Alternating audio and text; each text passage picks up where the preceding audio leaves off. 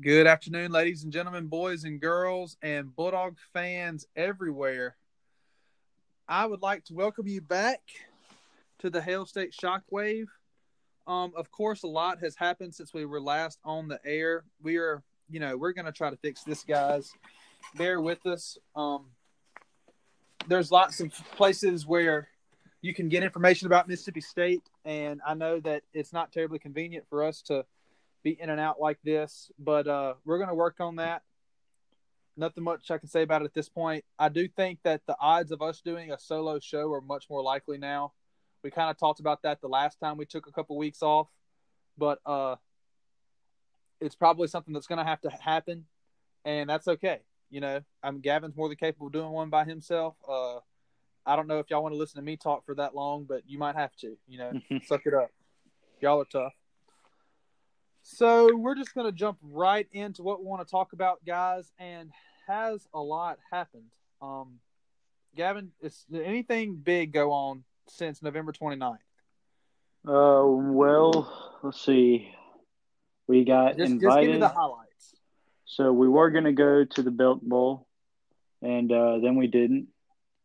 So right, because we we've done to- that before. We don't right. need to do that again. Right, and so we went to the Music City Bowl, and Willie Garrett Shrader got into it during bowl practice. So then they didn't play, and Right. or, Garrett, or Shrader, Garrett didn't uh, play. Broke Willie his eye did. socket. Do what? Right. Um, I said that they didn't play, but I meant Garrett didn't play. And then after that, uh, we played our bowl game, stunk it up, lost to Louisville, uh, got back in Starkville, and Moorhead was fired a couple days later. We had a coaching search that lasted for six days that felt like six months. Right. Um, ended up getting Mike Leach, and I think everybody's pretty happy about that. right. And that's really been all besides, you know, just a lot of oh, signing class. That's what I knew I was forgetting something. We had a whole signing class.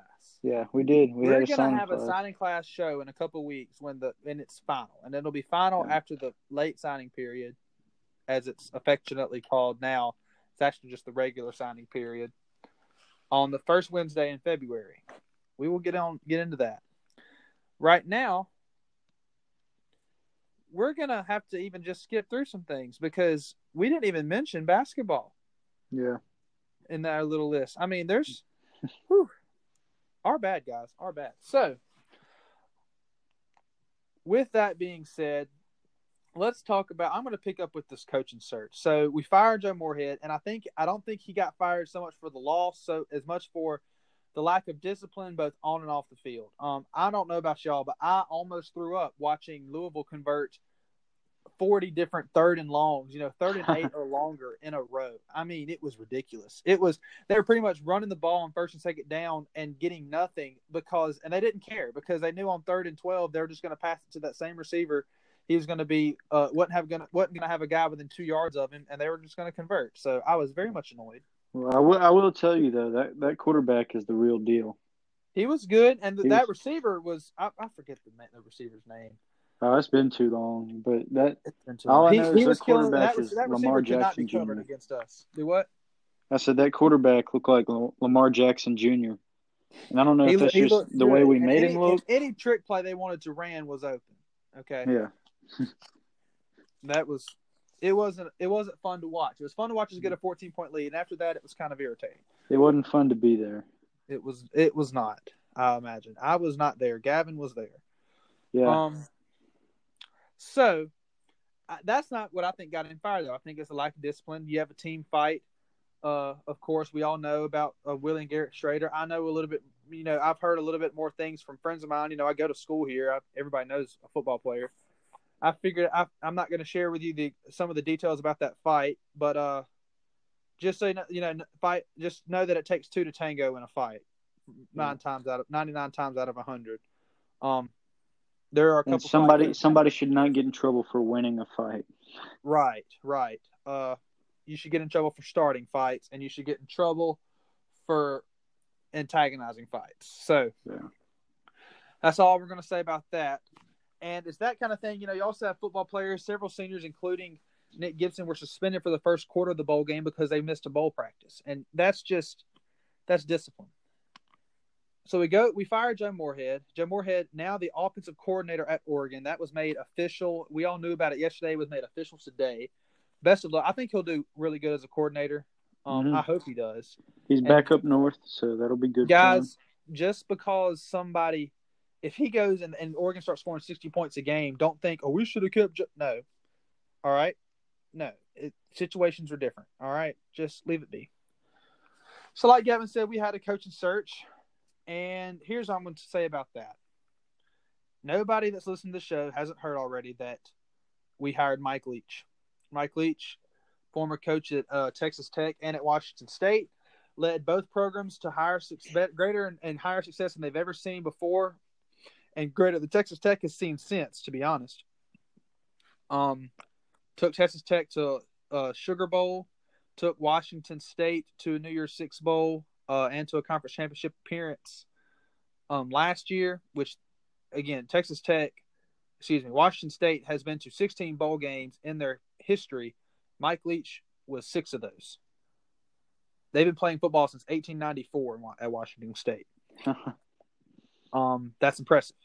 I'm just, I mean, there's no way, to, there's no way around that. Washington State is historically one of the worst football programs in history. Washington State and Oregon State up there, some of the worst programs in history. You know, when you think about bad programs, you think of, uh, some would say, some would say us. I, I, I think there's a different level here than it is over there. Um, of course, because the past 10 years we've been very, very competitive. And in the 90s, we were very competitive. And we've kind of revised some of that history. You know, the early, two, the early 2000s hurts us and the 70s and 80s hurts us. But some of these programs, if you think about, you know, Iowa State's been good the past two or three years. They've been decent. But Iowa State, Oregon State, a lot of these states, Washington State, schools like Syracuse, a lot of these ACC schools, these are the bottom feeders, okay? Vanderbilt, of course. So, uh, he took a bottom feeder and won a division last year. Now this year wasn't as good. They fired the defensive coordinator mid-year. They could not stop anybody. They scored points, but they could not stop anybody. But what I'm going to say about Mike Leach is John Cohen did not do the Mississippi State thing. He didn't go hire a safe, you know, coordinator slash non-power five head coach or a NFL positions coach or something, which we almost did do and would have been fine with. You know, even though it appeared as if the coaching search was falling apart before our eyes, he went out and got a big fish. Mike Leach's name comes up in every single coaching search for every single big school every time every time a coaching search happens. You know, he was if not for uh, an athletic director getting fired at Tennessee a couple years ago, he'd probably be the coach of Tennessee right now. You know, we Yeah. we went out and spent money, five million per year for Mike Leach. We went out and spent money. We went out and uh, got a big name. We got a trusted football mind. Nobody debates whether or not Coach Leach can a coach on the field, b win games, no matter how he wins them. And nobody debates that Coach Leach isn't a isn't a heck of a dude and a funny guy. Uh, we can we're not going to sit here and talk about all the hilarious things and the crazy wacky little things he says because we all we all know about that. But we did not go and do. We went out and did what great teams do when they're looking for a head coach, and that's go get a proven winner. Go and get a sitting Power Five head coach. We have not got, got a sitting head coach from another school since 1949 to become our head coach. We haven't done it. We we've gotten coaches that have been out of football before that were previously head coaches, so we've gotten coordinators. That's it has not happened in I guess that's now 60 years ago was the 50s. Goodness, we're in the 20s now, right? 1949 was 60 years ago. that is crazy. Um, so we're thrilled about that. I'm thrilled about that. Uh, Mike Leach is bringing what appears to be his entire offensive staff and a strength and conditioning coach over here. I think strength and, strength and conditioning and discipline was some of our our biggest biggest concerns this year, um, and of course offense. And we know the offense will change. Um, I like the strength conditioning coach. A lot of guys said that he's a real good coach. We're gonna uh see see what happens there. But most importantly, I know that Mike Leach is a disciplinarian, and he's not going to put up with you know Coach Moorhead was everybody's best friend on the team, and that's great and all until you've got guys missing assignments, not showing up to practice, getting in fights. You know that's just that can't happen. You can't have that. The winning teams don't do that. You know, Alabama doesn't do that. Alabama has, you know, six, you know, several draft eligible guys coming back their senior year, not because Nick Saban's their best friend. Because have you ever seen Nick Saban be anybody's best friend, like or Nope. act like, you know, baby somebody? No, they're going down there because they know he's making he's making them a disciplined, well-rounded, great football player upstairs and physically as as an athlete. So And that's like that's almost like the dads who want to be their kid's best friend. Like that's that's never going to turn out well. Doesn't always you know you want your kid you know i'm not the type of, of son to tell my parents you know all my little problems and like my you know com- they're not my confidant. They're i mean i tell them when i'm in trouble or when i need help or stuff like that but you know i don't go tell them you know i don't oh did i'm worried about this quiz you know blah blah blah. I don't do that. Some par- some kids do and that's great but what you don't need to be doing is you know gossiping with mom or dad about your about every little thing, and you don't need that same attitude from a coach. You know, you're not trying to. I know Dan Mullen used to like to do the the relatable thing, and he'd try to wear cool shoes and dress not and dress in like cool kids' clothes or whatever. But Dan Mullen didn't just buddy buddy with his players. Okay, No. I mean, you might want to be buddy buddy with your quarterback, but let me take a great example. Vic Schaefer has a special relationship with every point guard he's ever coached. And it's like a father, it's like a father daughter relationship almost, but it's not best buddy relationship. That he- he'll still get on their butt and gets on. He gets onto the point guards harder than everybody else because I used to be a manager. I watched practice. He was hard on Morgan William. Morgan William, who we- we're at the first practice of the year. The the last, the second to last time she was on a competitive court, she ended the the most prolific uh, winning streak in basketball history by herself almost on one shot. And he's getting on her hard, and she knows what to do. And I know she, and he knows she knows what to do, but he's still getting on to her. And she respected the heck out of him, and still does. That's that's the way you want a coach to be, right there. That's the kind of relationship you want to have.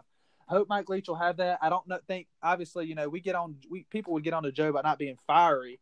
I don't know what they're going to say about Mike Leach. I've never seen him get get fired up about anything. He just kind of just like, wow, that's that's interesting. That's kind of how he is. But It's to we'll be see how that goes. It should be fun. Um. All right, Gavin. So, I'm you want to go ahead and talk about their this staff? We need to talk about this staff. I need you to talk about defensive coordinators. Yeah. Then we're going to talk about guys. We're going to talk about some. Uh, we're going to do some interesting. I'm going to throw some interesting stuff at Gavin to see what he thinks about it. We'll move on to basketball and baseball as uh, as time goes on. Um, a little bit about baseball because we are now 30 days away from our first baseball game on Valentine's Day. I do not have anybody to spend Valentine's Day with except Dudy Noble. All right, and that's where I'll be. So, if, if you're the same, there's no shame in that. Yep.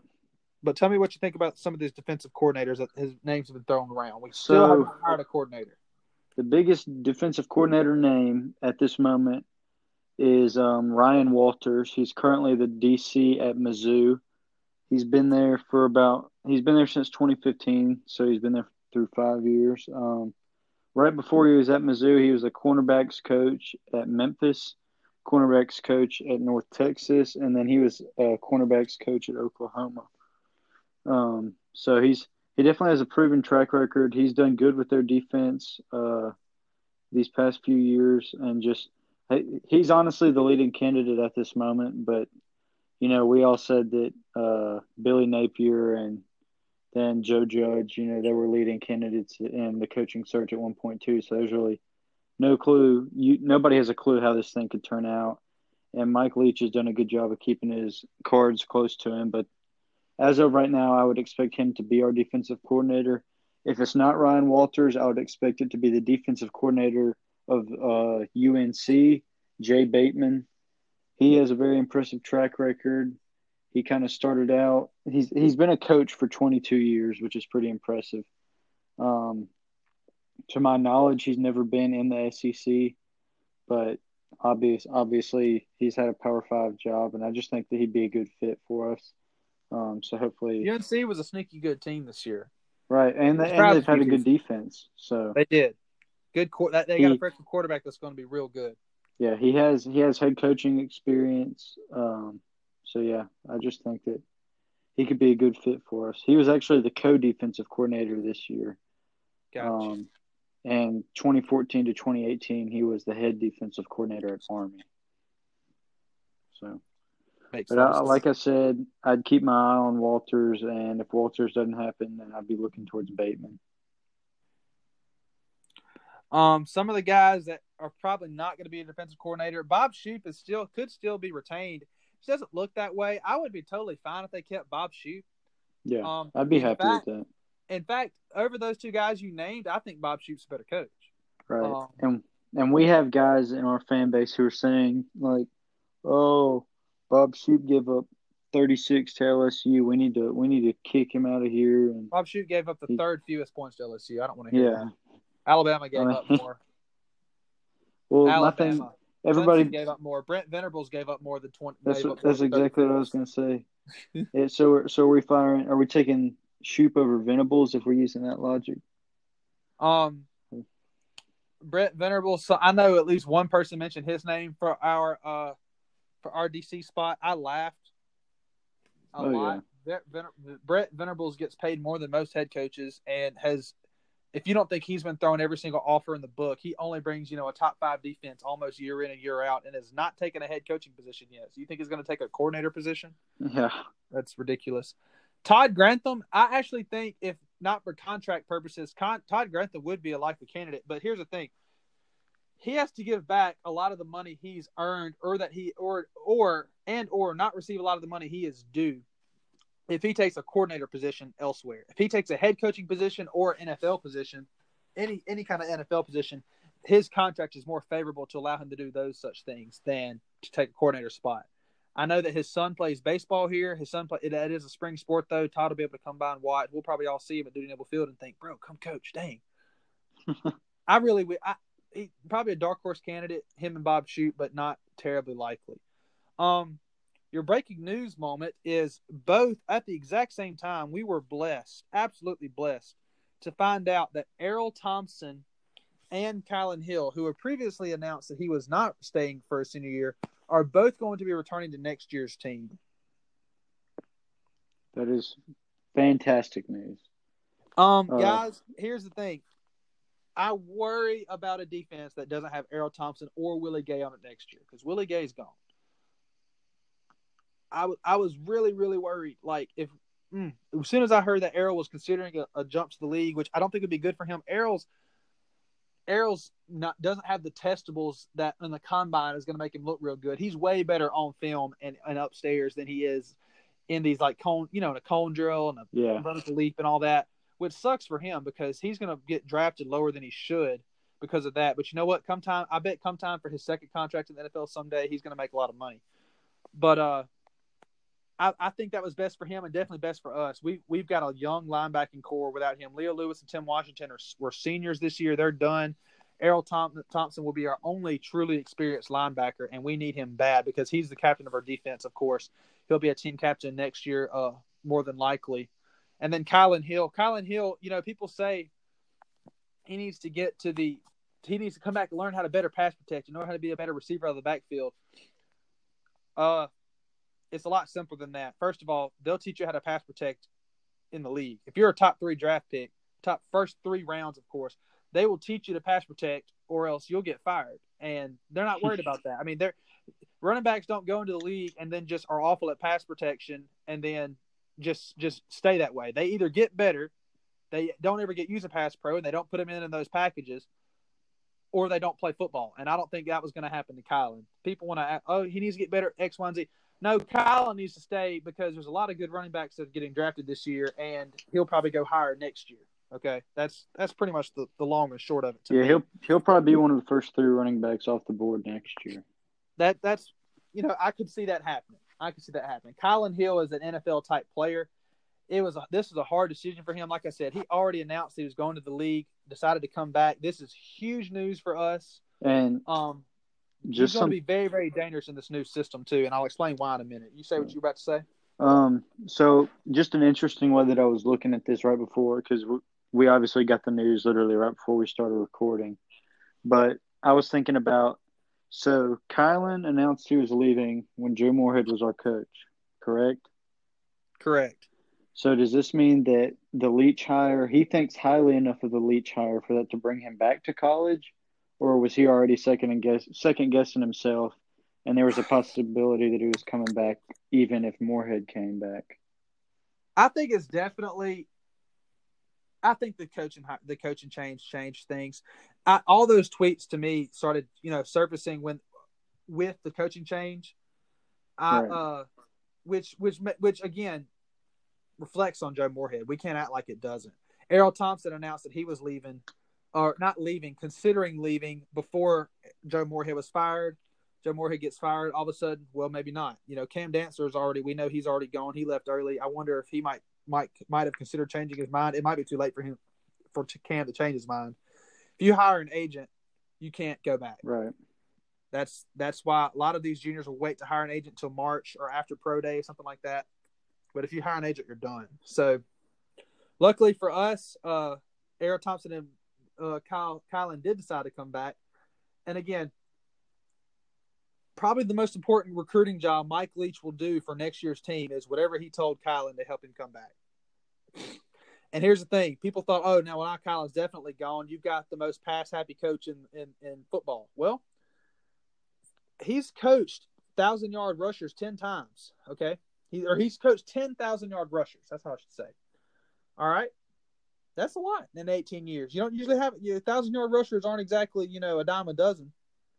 Okay, he's coached thousand yard. He's coached five hundred yard receivers out of uh, out of the backfield dozens of times. It's common.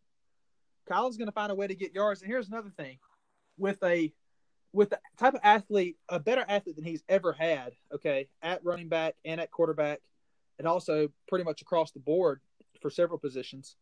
Mike Leach is now, you know, you got five receivers out there running routes. All of a sudden, you've got you've only got five, maybe four guys at, at the line of scrimmage, maybe three guys at the line of scrimmage. You've got you know five to six, maybe four guys in the box. Period. Colin Hill might just run all over some people. I mean, might Right, just eat gonna be up. interesting.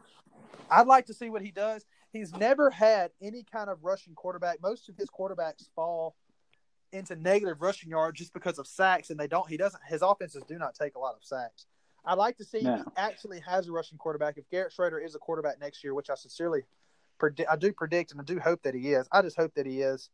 You know, I hope the best man gets a job, but I hope it's Garrett because if Garrett leaves, he will become a amazing player wherever he goes, and I just gonna I'm gonna feel bad if we miss out on it, even if even if he's not our guy. You know, I'm just gonna Right. feel bad. And I kind of feel the same way about Keaton and Maiden though, because you you would assume that they're gone if you know If, If Garrett plays the our gone, which I've heard rumors from fans that Keaton's working at receiver. I've not heard from a player, coach, media guy that Keaton's working at receiver. That'd be nice. Keaton's got the body for to play receiver, the speed.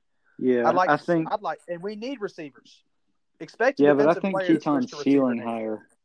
I think Huh? Keaton's ceiling is probably higher as a quarterback. These So- coaching changes were not good for his development.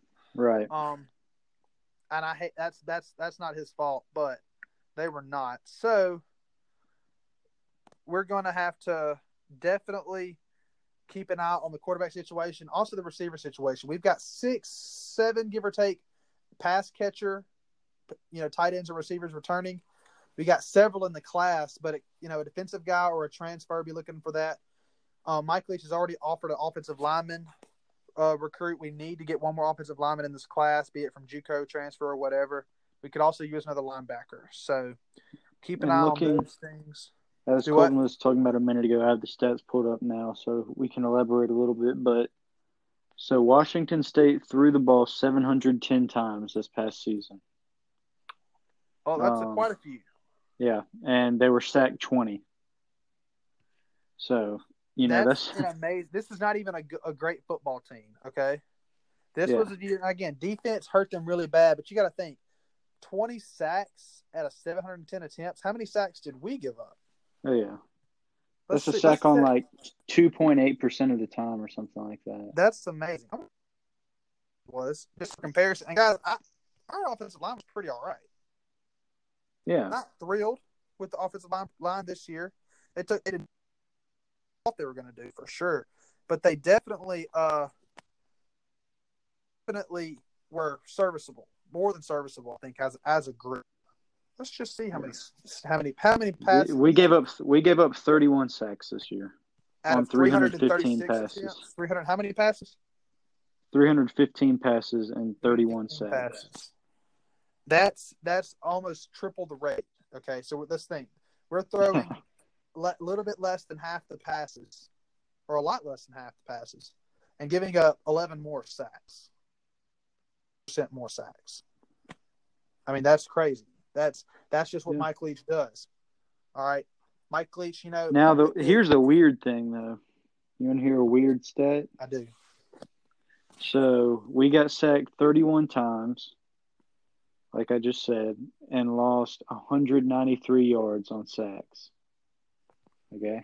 Okay. Washington State got sacked 11 less times than us, and they lost 160 yards on sacks. So there's only a 30 yard difference in, and we got two thirds of the amount of sacks they did. That is kind of odd. Just means that taking longer sacks. Yeah. Um. maybe right, I'm maybe he has like a eight step drop back. I'm gonna throw some numbers at you. All right. Okay. So, over or under? We're gonna play over under. I'm gonna set the Okay. nu- number. I want you to tell me. I want you to pull up their stats if you can. Pull up our stats. Um, I'm going to say a number. You just tell me over under. All right. Okay. Over under passing yards, four thousand. Now let me put some numbers in there to help you think of your decision. Single season score records, of course, is Dak Prescott's is three thousand four hundred forty nine. All right. Right. That's broken. There's no doubt in my mind. You think okay, so you think that's broken. Thirty five hundred yards, we've broken it. All right. Over under four thousand, Mike Leach has done four thousand yards fourteen times in his career, and uh, that's obviously way more seasons than he has. Has had fourteen thousand yard passers. Right. What do you think? I'm saying over. All right. Over and Just under, because just because. their their quarterback this season had almost 5,600 passing yards, and I, there's no doubt in my mind that we have three guys on our roster that are better passers than you know than um what's his name Gordon. I can't think of his first name. Anthony Gordon. Yeah. All right. 500 yard receivers. How many receivers get 500 yards this year? For the record, Washington State had seven. This is crazy numbers, guys. Seven receivers with 500 yards or more last year, including their running back. Do you want me to give names? Over. Uh, you don't have to. I just just over and under. Do we think how many? How many? You think we'll have more than five 500 yard receivers? Under. Under five 500 yard receivers. So you think Yes. you're going to have not a lot of receiver production or just a lot of a, a bulk of the receptions coming from the same couple guys I think it's just that we don't have the wide receiver depth yet to have five guys that, unless, you know, unless we're counting Kylan in that mix. Kylan i think that it would count Kylan, five. it would count tight ends Okay. Uh, let me. Yeah, that's. T- I think five's right on the money. i think i think If I if I had to guess a number, I'd say five. i think it could happen I, i'm really looking to see who's playing receiver next year and i'm looking to see i, I assume osirus mitchell will still will be one of your three starting receivers. You know i, I guess they'll have four I or five receivers. The guys that I think could go over 500, obviously Osirus, JaVonta Payton, Malik Heath, Kylan, and depending on how much he sees the field, I don't know, but I like Spivey's chances. yeah i like there you go. I think you sound good. Yeah, maybe one of the freshmen uh, right. And I was thinking guys. Tulu maybe, malik heath which I, maybe yeah, I said Heath. Heath was my third guy. Oh, I did. I missed that name. But I think I think Tulu could if somebody's going to go over as a freshman, it's going to be Tulu. Yeah, uh, Griffin. That's Tulu. He's unreal speed. Um, another thing about receivers, our receiver recruiting is about to take a jump. Okay, Ole Miss. All of a sudden, all the good receivers are coming here instead of Ole Miss, and you know some of the running. We might lose a couple running backs. I'm interested to see what Kylan does this year from a running back standpoint, just because if he has an awesome year, even with this, you know, 70, 65% passing, running backs, you know, might say, like, okay, that's fun. I can play in that offense and still want to come here, which would be awesome for us. Right. And we're Um, still we're still set at wide receiver for the next four years, even if even if we don't uh, even if we take a drop off on running back recruiting. Right. All right. So let's think.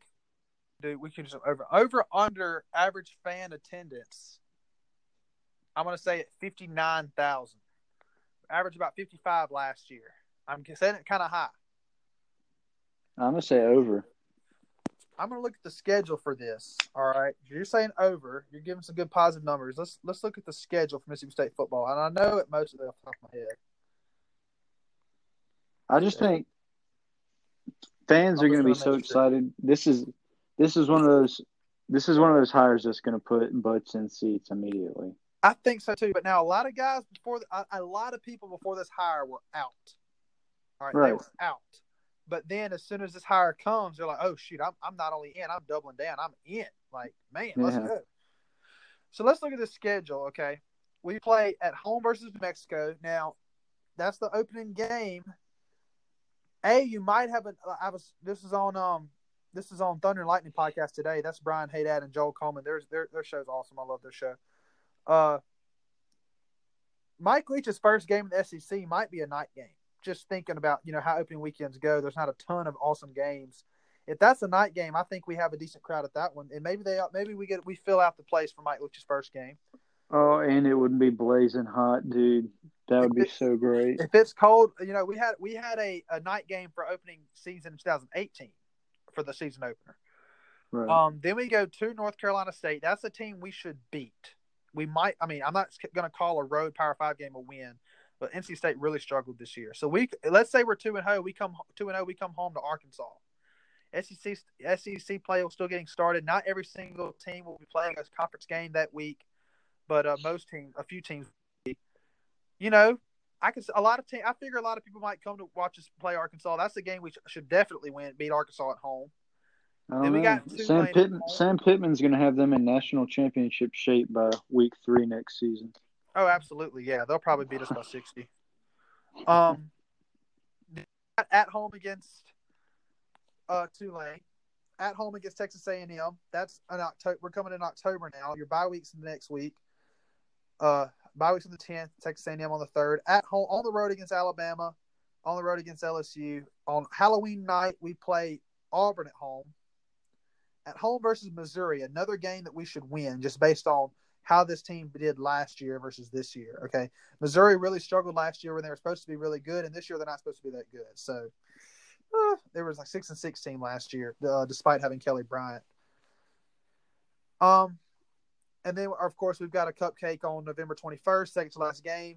Uh, our our that Missouri game will be our last conference home game on November seventh.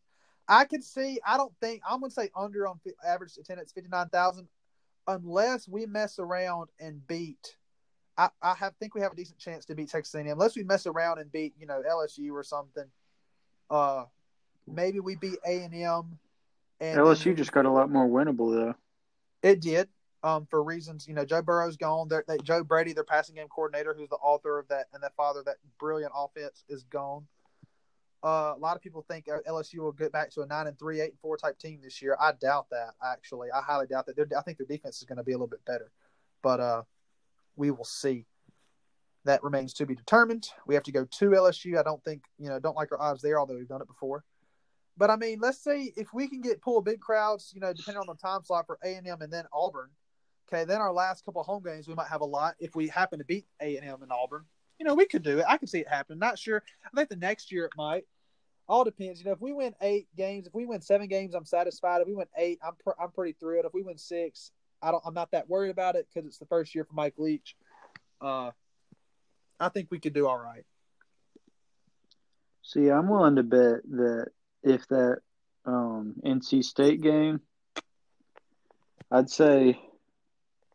Let me let me think about this. Let me think of a reasonable number. If it's a night game, I'd say that there could probably be around sixty thousand people in there. I night games are gonna are gonna affect a lot. Okay, I'm just gonna go ahead and say that CBS games are gonna affect it a little bit. Um, CBS might not be a thing next year for the SEC. There's a chance, but uh, What's our maximum? Like 61 65, 60, close to 65, right at 65. Okay. So this year we average about 55, 56. So we'll see. It's to be determined. Moving on now, we're going to move on to different things. The Mississippi State basketball team. We're talking about the men's for a little bit, then talk about the women's. Um, the basketball team got off to an awful, awful start.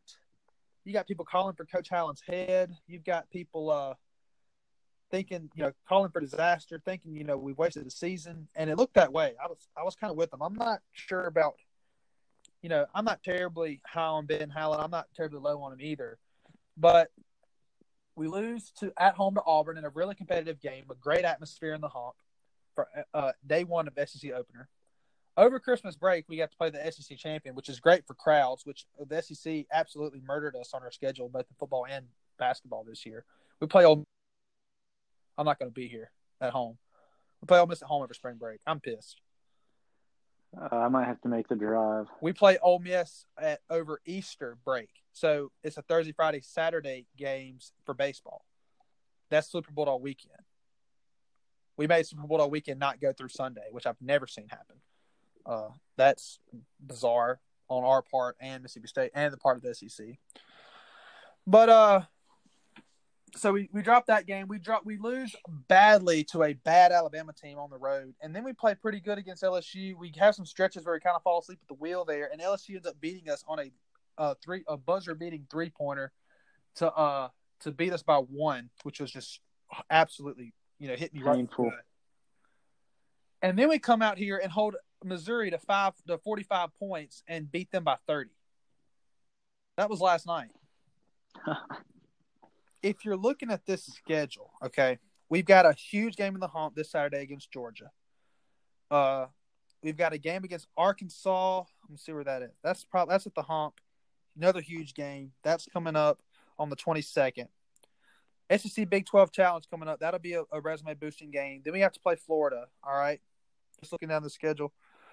Tennessee, Kentucky. Tennessee's not what they were last year. That's a winnable game, but hard. We should beat Vanderbilt uh, after we play Kentucky, but Kentucky, I'm not sure what we're going to be if we're going to be able to win that game. We go to Ole Miss, Arkansas again, South Carolina. That's the game we should win. Texas A&M. That's a game we should win.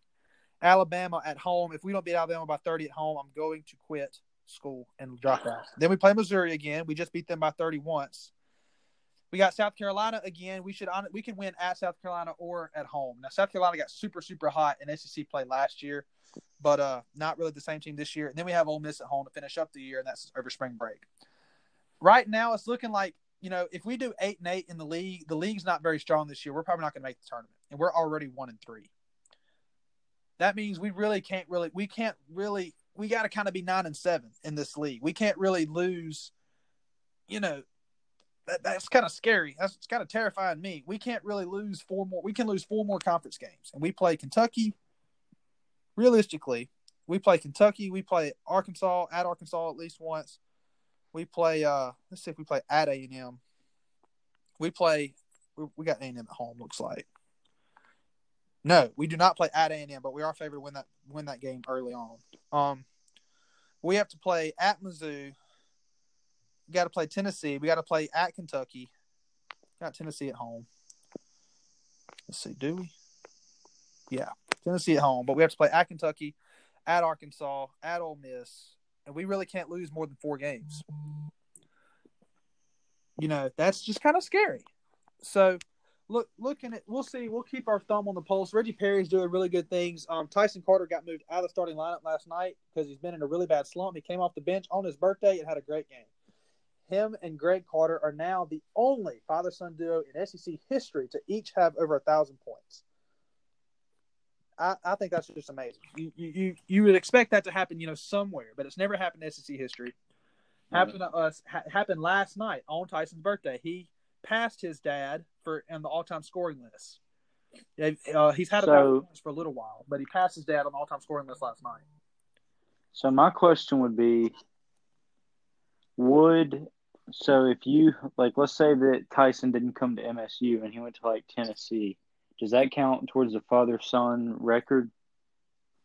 if he was to transfer to another SEC No, school, Yeah, that's what. If he no, not Yeah. transfer. Let's just say he never came to state. Is it still considered like the father son? oh yeah, it'd be a yeah, I think it would. Yeah, that would still count. Okay. I didn't know if they had to be from the same school for it to count. Well, still, um, it's also that they're on the same school. Greg Carter is actually a coach at Starkville High School. He's won multiple state championships and has been nominated for Coach of the Year in the country, which is awesome. Uh, but we're gonna uh keep a, keep a finger on the pulse of the men. You know, we're not expecting major things. We're not expecting them to compete for the SEC like we thought we might. Uh, Reggie Perry is doing awesome stuff. Um, we're gonna keep looking at him. He'll be gone after this year. Um, I'd like to see Reggie Perry get more involved and less frustrated. When his teammates don't do exactly what he wants them to do, he kind of shrugs his shoulders a little bit and kind of gets down. I need him to be competing from uh, buzzer to buzzer. You know, we'll see how it goes. They did a much better job last night. Um, really made me feel better about the team. Uh, I would if they don't lost the game last night, I'd be ready to bury the team. I'm, I'm being completely honest. Um, moving on to the women's side of things, the women, of course, doing what they do best. They're on a bit of a of a, of a pretty good streak right now. Um, they dropped a, a home game to West Virginia inexplicably. I don't know how that even happened. That makes no sense to me. Uh, that was like the women's version of the SEC Big 12 Challenge, and they managed to lose a home game for the first time in a very long time. They also lost a neutral site game to Stanford early on. We've talked about that. Stanford's one of the best teams in the country as well. It was a close game. Nothing to be ashamed about there. But our women look really, really good. They've got LSU coming in. Um, I think I believe tomorrow. Tomorrow, tomorrow, and the LSU is a really good team. Also, they're they're not ranked, but they're one of the uh, they're thirteen and three. They'll give us a run for our money, but I think we should win that game. Then we get to go to South Carolina, who's currently the number one team in the country. That's going to be probably the biggest test of the year, uh, for sure. This is a team that uh that is scoring a ton of points for South Carolina. Mississippi State's scoring a lot, but um, not as much as South Carolina. So, and uh, so far in all of our home, on all of our conference games, we've done really well. We destroyed Florida, um, went to Georgia and won by eight, by seven on the road, and then beat Missouri pretty bad at Missouri. They they kind of made it a little bit closer at the end, but we were ahead by a lot the whole time. Rickea Jackson, one of your fresh uh, your freshmen, who's your your Victoria Vivians esque, your first McDonald's All American to ever play for Mississippi State. She is uh, absolutely doing what we thought she would do. She's still a little bit raw and learning the game, but she's she's you know started off a little bit slow, but she's a freshman. I mean, who didn't think she'd start off slow? Now she's scored 19.3 points per game, which is leading all freshmen in the SEC. Amazing, absolutely amazing. Um, got to understand. And Andra Espinoza Hunter hasn't even playing a lot the last three weeks. One senior, and then everybody else on your team is sophomores and freshmen and so that's that's three of your starters are sophomores and freshmen. So we're going to be all right for years to come, especially at the at the post position, at the point guard position, um, on this basketball team. And I'm really excited to see what they're going to do this year, and in years uh next year and the year after that, of course. Uh, especially you know Myah Taylor, Jessika Carter's senior year, I, they they might be some monsters. Myah Taylor's taking it seems like four charters a night. It's insane. Um, and also getting a lot of assists and points as well. Um, Gavin, I'm kind of feeling a, on a certain mood over the past couple of days. You know, national championship was. I got to watch the national championship at school. Uh, I put me and my co-director for in the student association put on an event to have a bunch of students to watch watch it in the student union at Mississippi State, and that final uh, whistle blew. Football season's over for college, and I started thinking about one thing, Gavin. I think you might know what it is. What do you think I was I was feeling about? Let me think. You were probably ready for baseball season. I'm absolutely ready for baseball season, Gavin. I'm so excited about Yeah. basketball season, but I've, I've I've gotten used to basketball. The, the allure of it, the newness of it has worn off. I am ready for Right. baseball season. Okay, I love And I feel every like- minute of baseball season that we're not getting beat, and that doesn't happen a lot. Yeah, baseball. That's what I was about to say. Baseball. It feels like there's there's less of a chance of heartbreak. Thing is, a baseball heartbreak hurts a lot. Correct. You know, Baseball. getting beat. Baseball is just one of those things where you have so many opportunities. Like even if you lose one game, you you can still go out. If you lose one game on a weekend, you still have two more chances just to get, you know, a little fight back on the same team that just beat you. So as long as you don't lose on a Sunday, everything's good. As long as you don't lose on a Sunday, we're not we're not going to lose on Sunday Blacks. We didn't lose at all last year in Sunday Blacks. We're Right. not. Uh, we're going to win a lot of series. You know, we're just going to kind of just talk about what's going on right now. Um, we've got JT Ginn on Fridays, Christian MacLeod on Saturdays. That seems to be the given. I heard an interview with Coach Lemonis this morning. Um, Matt White did a really good interview on his baseball podcast that he only does during baseball season. Great stuff. Well, then the Sunday thing is up in the air, but Coach did say that it's probably going to be um, Eric Cerantola, the new Maple Hammer. I, last, you know, we called Jack Kruger the Maple Hammer, but he was a position player. I think the Hammer is, you know, the pitcher because you can bring that hammer curveball. You know, anyway. Yeah. Eric Cerantola, Except Cerantola isn't much of a curveball guy. his 12-6 curve is d- dirty. What you mean? I mean, I mean. Now we, know That's not what he's known for. I mean, we're looking at Eric because the dude, the dude, if the dude throws a pitch 94 miles an hour, we're, we're we're thinking his arms hurting. Okay, like that's how that's how hard this dude throws. Um, but when he comes back, he comes back with a curveball that starts at your eyes and breaks down to your waist. You know, uh, which keeps guys honest. You know, he throws a curveball about 76 when he's throwing his fastball at 96. You're just like, dang, okay. Yeah. So hopefully, uh, I think that I do think he'll be the starter. I predicted him to be the starter at the end of last year, but uh, I'm really excited to see that. We're gonna have some young players uh, this year, but of course, your core of Foscue, Westburg, and uh, Rowdy Jordan um, are going to be returning, and Tanner Allen, of course. Tanner Allen is moving to right field. That's confirmed already. Uh, we'll have a new first baseman next year. Uh, lots of young players. Gonna have to figure some things out at catcher. But uh, Luke Hancock looks like he's going to take that up really well. We did lose um, Hayden Jones to the transfer portal. So after Luke Hancock, freshman Logan Tanner will be our secondary catcher, was what it looks like right now. Super excited for baseball. Um, we will get a preview probably in February before the season starts. We'll probably go on before and after, after each series, talk about baseball during baseball season, and we might do some shows with at least one of us from actually in the uh, baseball stadium, which that would be cool. You know, I might Yeah. get distracted, but we'll do it. And if I can find a quiet, Might be some background noise. Do what? I said there'll probably be some background noise. There'll be some background noise. I think it'll add to the character of the show. And also, like Yeah. like it's like I said, if I can, if it's a weekend series where nobody's there because it's uh because it's not a SEC team or if it's a midweek game, I might you know go sit somewhere where nobody can hear me and do a show. Because they'll let you sit anywhere if- if it's not full. Right. That's not a bad idea. I think we should do that. All right. Well, that's all we've got for today. Best of luck to whatever you've got going on. Remember to always uh, think positive thoughts. Always think about how much you love Mississippi State and what we can do to make Mississippi State and Starkville a better place and the world a better place. Until then, as always, praise the Lord and go dogs and hail state. Hail State.